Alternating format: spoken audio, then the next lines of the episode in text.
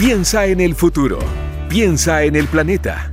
Piensa circular para hablar de sustentabilidad y economía circular y hacer las cosas de la mejor forma. Piensa circular en cooperativa con Osvaldo Lizama y Daniel Fajardo.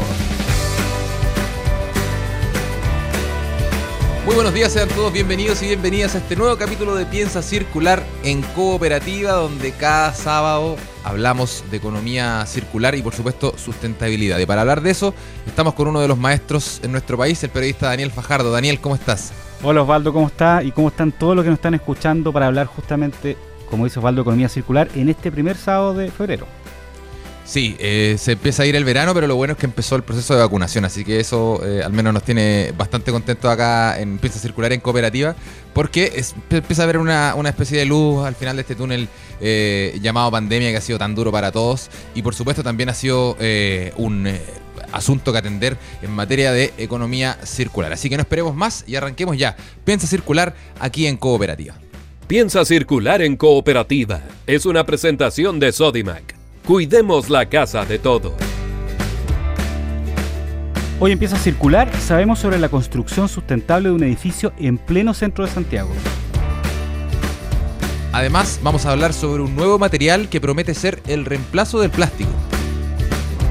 Y para terminar, en el Consejo de la Semana, el tercer capítulo de la saga Economía Circular para el bricolaje casero. Sustentabilidad, reciclaje y buenas prácticas.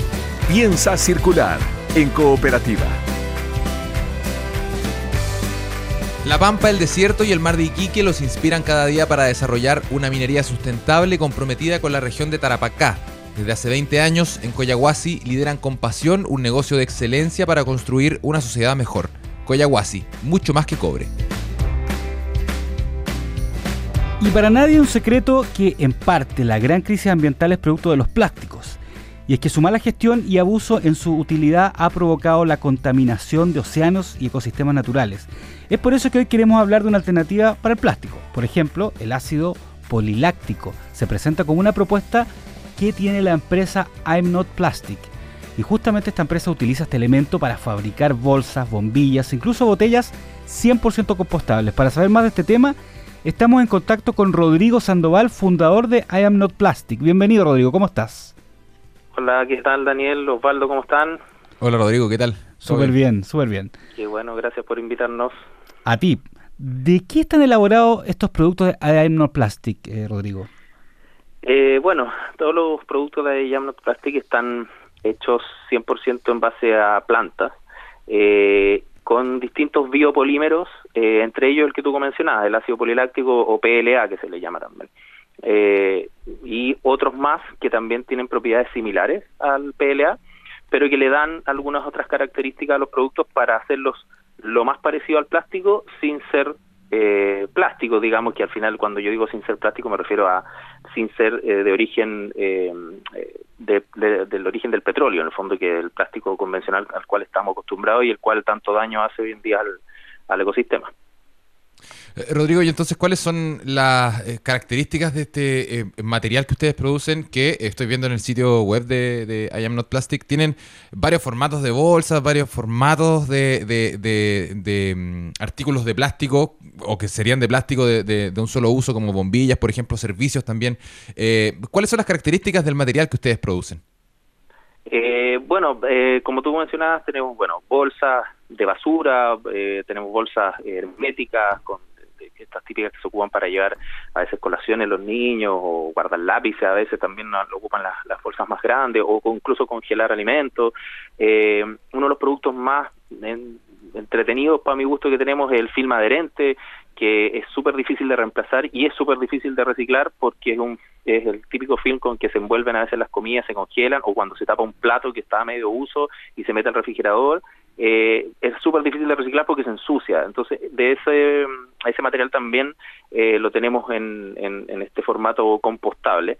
Y, yendo a tu pregunta, son las características son prácticamente las mismas que el plástico en sus distintos usos. O sea, por ejemplo, en el caso de el film adherente tiene la elasticidad del plástico, se se rompe o se o se, se puede desprender de la misma forma.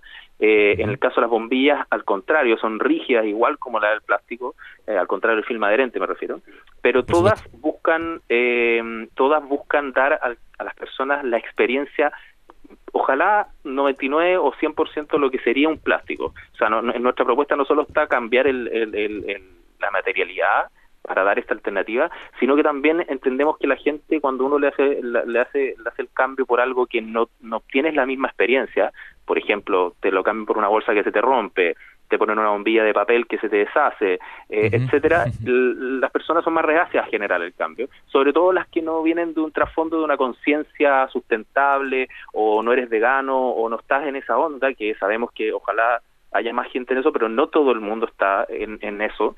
Eh, queremos que esas personas también se enganchen con los productos y prácticamente no se den cuenta de que están ocupando algo que no es plástico. Y respecto de, la, de, la, de las características de la degradación, porque ahí me imagino que obviamente está la diferencia con el plástico, ¿no? Sí, claro. Eh, bueno, todos los todos los eh, productos que nosotros ofrecemos son compostables. Nosotros no tenemos ningún producto para la gente que se meta. Por eso cuando uno se mete a la página, nosotros siempre damos la bienvenida y decir nuestro nuestro mundo sin plástico, así como si fuera un mundo de fantasía, porque no se van a encontrar con ningún producto que tenga plástico, ni, ni siquiera en los packaging. Eh, y luego, dentro de eso, el, eh, hay distintos niveles de compostabilidad. Eh, nuestras, todas nuestras bolsas son tienen certificación Home Compost, que para la gente que conoce más del tema, tiene el fondo, son entidades internacionales que certifican que, tú, que lo que tú, si tú lo pones en un compost casero, se degrada en una cierta cantidad de días. En este caso, en general, son 180 días. Eh, y, y hay otros productos que tienen certificación Industrial Compost, que finalmente la, gran diferencia no es eh, no es el tipo de compost, sino que la gran diferencia tiene que ver básicamente con la temperatura y la humedad a la cual se exponen estos compost. Entonces, eh, bueno, esta cuestión da para largo, pero eh, en el mundo se ha ido diferenciando un poco eso y se dan las certificaciones con ciertas con ciertas características. En el caso de nosotros, todos los productos tienen certificación. algunos se van a demorar un poco más en compostar, otros un poco menos, pero lo que nosotros le decimos en general a todas las personas es eh, si tú puedes compostarlo, eh, excelente. Si no lo puedes compostar, siempre igual hay una ganada si ese material termina en la basura. Por ejemplo, en el caso del film adherente, que tiene certificación Home Compost, por ese motivo tú no lo pudiste tirar en una compostera, igual eso en, en, en un tiempo mayor a la del compost se va a terminar degradando en un vertedero. Eh, y no en 500 años, y no va a degradar en microplástico, que al final ahí hay un tema re importante también, porque el plástico normal, entre comillas, se deshace también en un vertedero, pero degrada en microplástico, que es lo que al final eh, sabemos que está en el mar, que está en los peces y se ha, encontrado incluso en el ser humano. Esa, esa es, el, la gran gracia al final. Rodrigo, eh, ¿cómo, ¿de qué forma ustedes están comercializando estos productos? ¿Están yendo con empresas que que ocupan bolsas u otro tipo de elementos, los venden de forma particular. ¿Cómo es el modelo de negocio acá? Sí, mira, nosotros acabamos de, lanzar eh, la, marca, estamos con un e-commerce eh, de nuestra página web, la, la que tú nombras, que es amnotplastic.cl, ahí está el e-commerce, estamos con despacho a todo Chile, etcétera. Eh, eh, aparte de eso, estamos hace un tiempo ya en conversaciones con algunos retail para pronto poder tenerlo en algunos de los retail más grandes, porque sabemos que hay gente que, eh, bueno, ahora con la pandemia menos, pero pero que los quiere ver en el supermercado, los quiere ver eh, para, para tocarlos, para verlos, para, para ver la diferencia, digamos, y eso eh, sabemos que es importante porque es un producto nuevo. Y también hay varias tiendas eh, de marketing, o sea, perdón, de e-commerce que no somos nosotros que las van a empezar a tener. Eh, todo esto se está desarrollando justo en esta semana, pero pero yendo a la, base de tu pregunta, si hoy, en, escuchando el programa, alguien quisiera tener los productos, basta con que se meta a nuestra página web, eh, tenemos todas las opciones de pago que, que existen, tenemos eh, despacho gratis incluso sobre 15 mil pesos eh, y es súper fácil, de hecho ya hay gente que ha comprado y eso que lanzamos en unos pocos días, ¿no? Hay varias gente que ya está, ya está comprando. Rodrigo, eh, ¿cómo evalúan ustedes como I Am Not Plastic eh, las políticas públicas que hay sobre el uso del plástico, como por ejemplo la reciente prohibición del uso de bolsas plásticas, que es algo que eh, económicamente usted obviamente los puede beneficiar, pero eh, si uno mira eh, más allá y ve vela por la salud, por ejemplo, del planeta, uno quisiese que este tipo de productos se utilizaran de manera más general y, que se, se, hiciera algo más institucional. ¿Cómo evalúan ustedes el avance que ha tenido Chile respecto de esas políticas públicas en los últimos años y qué esperan que pase también con eso? Sí, eh, bueno, lo de, la, lo de las bolsas yo creo que fue un, primer paso, que es súper bueno.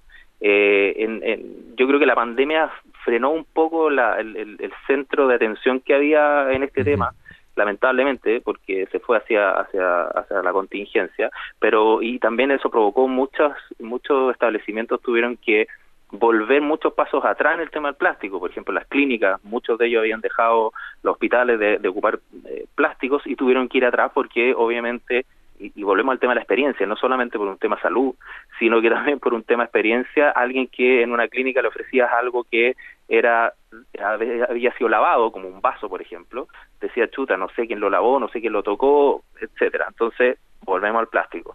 Eh, entonces, eh, ha pasado ha pasado mucho eh, de, que hemos ido atrás. Ahora, sea, ahora que estamos empezando, como tú comentabas, lo de la vacunación, ya se empieza a notar que empieza a ser tema importante de nuevo. Y hay una ley de plástico de un solo uso que fue despachada hace poco del Senado a, discusión a la Cámara de Diputados, que es una ley que ahonda, como tú dices, en este tema del em, eh, como del tema de las bolsas, que fue lo primero, y que es súper importante, y nosotros estuvimos los tres conversando con, con eh, con gente del ministerio, es una súper buena ley, todavía se está afinando, pero habla de una frase que es para nosotros súper importante, que es los plásticos de un solo uso. Ya no es las bolsas, sino que qué pasa con los plásticos de un solo uso, cuáles de ellos son fáciles de reciclar, cuáles de ellos no son fáciles de reciclar y cuáles de ellos tenemos que tener opciones como las nuestras compostables o no plásticas. Y es por eso que nuestros productos están elegidos también pensando mucho en esas nuevas leyes. Por ejemplo, lo que les comentaba al principio del film adherente. Claro.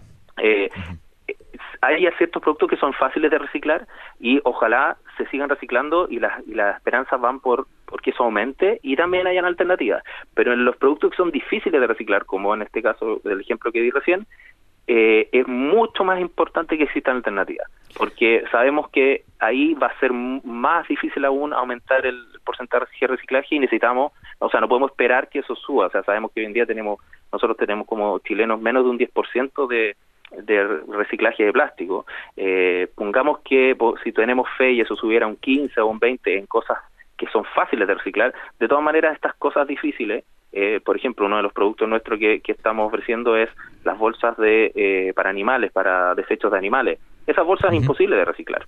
Entonces sabemos que eso, y, y, son necesarias, y, y, no las puedes cambiar por una de papel. Entonces eh, son cosas que son necesarias, que la gente no va a dejar de utilizar, cada vez más gente tiene animales, ¿y qué hacemos con eso? Esa es la pregunta. Entonces ahí es donde apuntan eh, nuestros productos. Rodrigo, eh, este, este tipo de productos son claros, eh, van enfocados un poco para comprar bolsas, por ejemplo, uno que tiene una, una bolsa de este tipo, las bombillas, incluso las botellas, como hablábamos al principio, pero también llega eh, al, un poco al, al, mercado, por decirlo así, o al, uso de, por ejemplo, empaques de productos, por ejemplo, que uno ve en el supermercado, un montón de productos embolsados, ¿no es cierto? Y que se ha criticado mucho eso, que es un mundo diferente al tema del, de, la, de los plásticos de un solo uso o, de la, o de la provisión de las bolsas.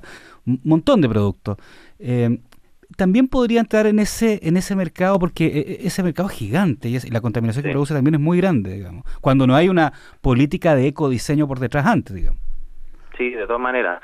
Sí, nosotros, bueno, con, con estos productos de ahora, eh, para nosotros como un primer paso en, este tema, eh, como tú nombras al principio, también tenemos una botella de, agua, que después si quieres conversamos de ella, pero eh, como tú bien dices, hemos ido paso a paso agregando productos que sentimos que es el momento porque la gente lo necesita. Pero también nosotros como empresa, mm, uno de nuestros pilares, como te comentaba, es la experiencia de nuestros clientes y tenemos un área de, de desarrollo también de soluciones para clientes, sobre todo más clientes empresas, porque claro, la persona de la casa va y compra el film o compra la bolsa en el supermercado. Pero ¿qué pasa con las empresas? Las empresas necesitan soluciones un poco más eh, customizables, eh, necesitan a lo mejor el packaging específico de tal cosa o que el, o que el plástico al cambiarlo tenga siga cumpliendo con ciertas propiedades para el guardado de la comida, para que no se eche a perder, etcétera. Entonces, esa, esas soluciones son más, eh, eh, requieren más reuniones y requieren eh, una, un traje a la medida, por decirlo. Y, y, tenemos un área de desarrollo y estamos avanzando en eso para justamente poder dar esas soluciones. O sea, nuestra idea no es ser una empresa de producto, sino que ser una empresa aliada de empresas también para que ellas puedan ir poco a poco eh, transformándose a, lo, a dejar el plástico, porque no es algo fácil y sabemos que para la empresa no es, su, no es el core de su negocio decir, ah, bueno, vamos a tener un área ahora de, sé, de investigación y desarrollo para poder cambiar el packaging de nuestra, no sé, de nuestra carne o de nuestro jugo, etcétera. Eh, y ahí es donde nosotros también actuamos desde esa área, de, un área que no se ve muy de cara al cliente, digamos, como hay Plastic, como la página, sino que un área de desarrollo con la misma marca, pero de cara a las empresas. Nos queda súper poquito tiempo, Rodrigo, pero cuéntanos un poquito, así brevemente, sobre esta botella que estabas hablando al principio, porque suena muy interesante y es uno de, las, de los tipos de plásticos que más se consume actualmente.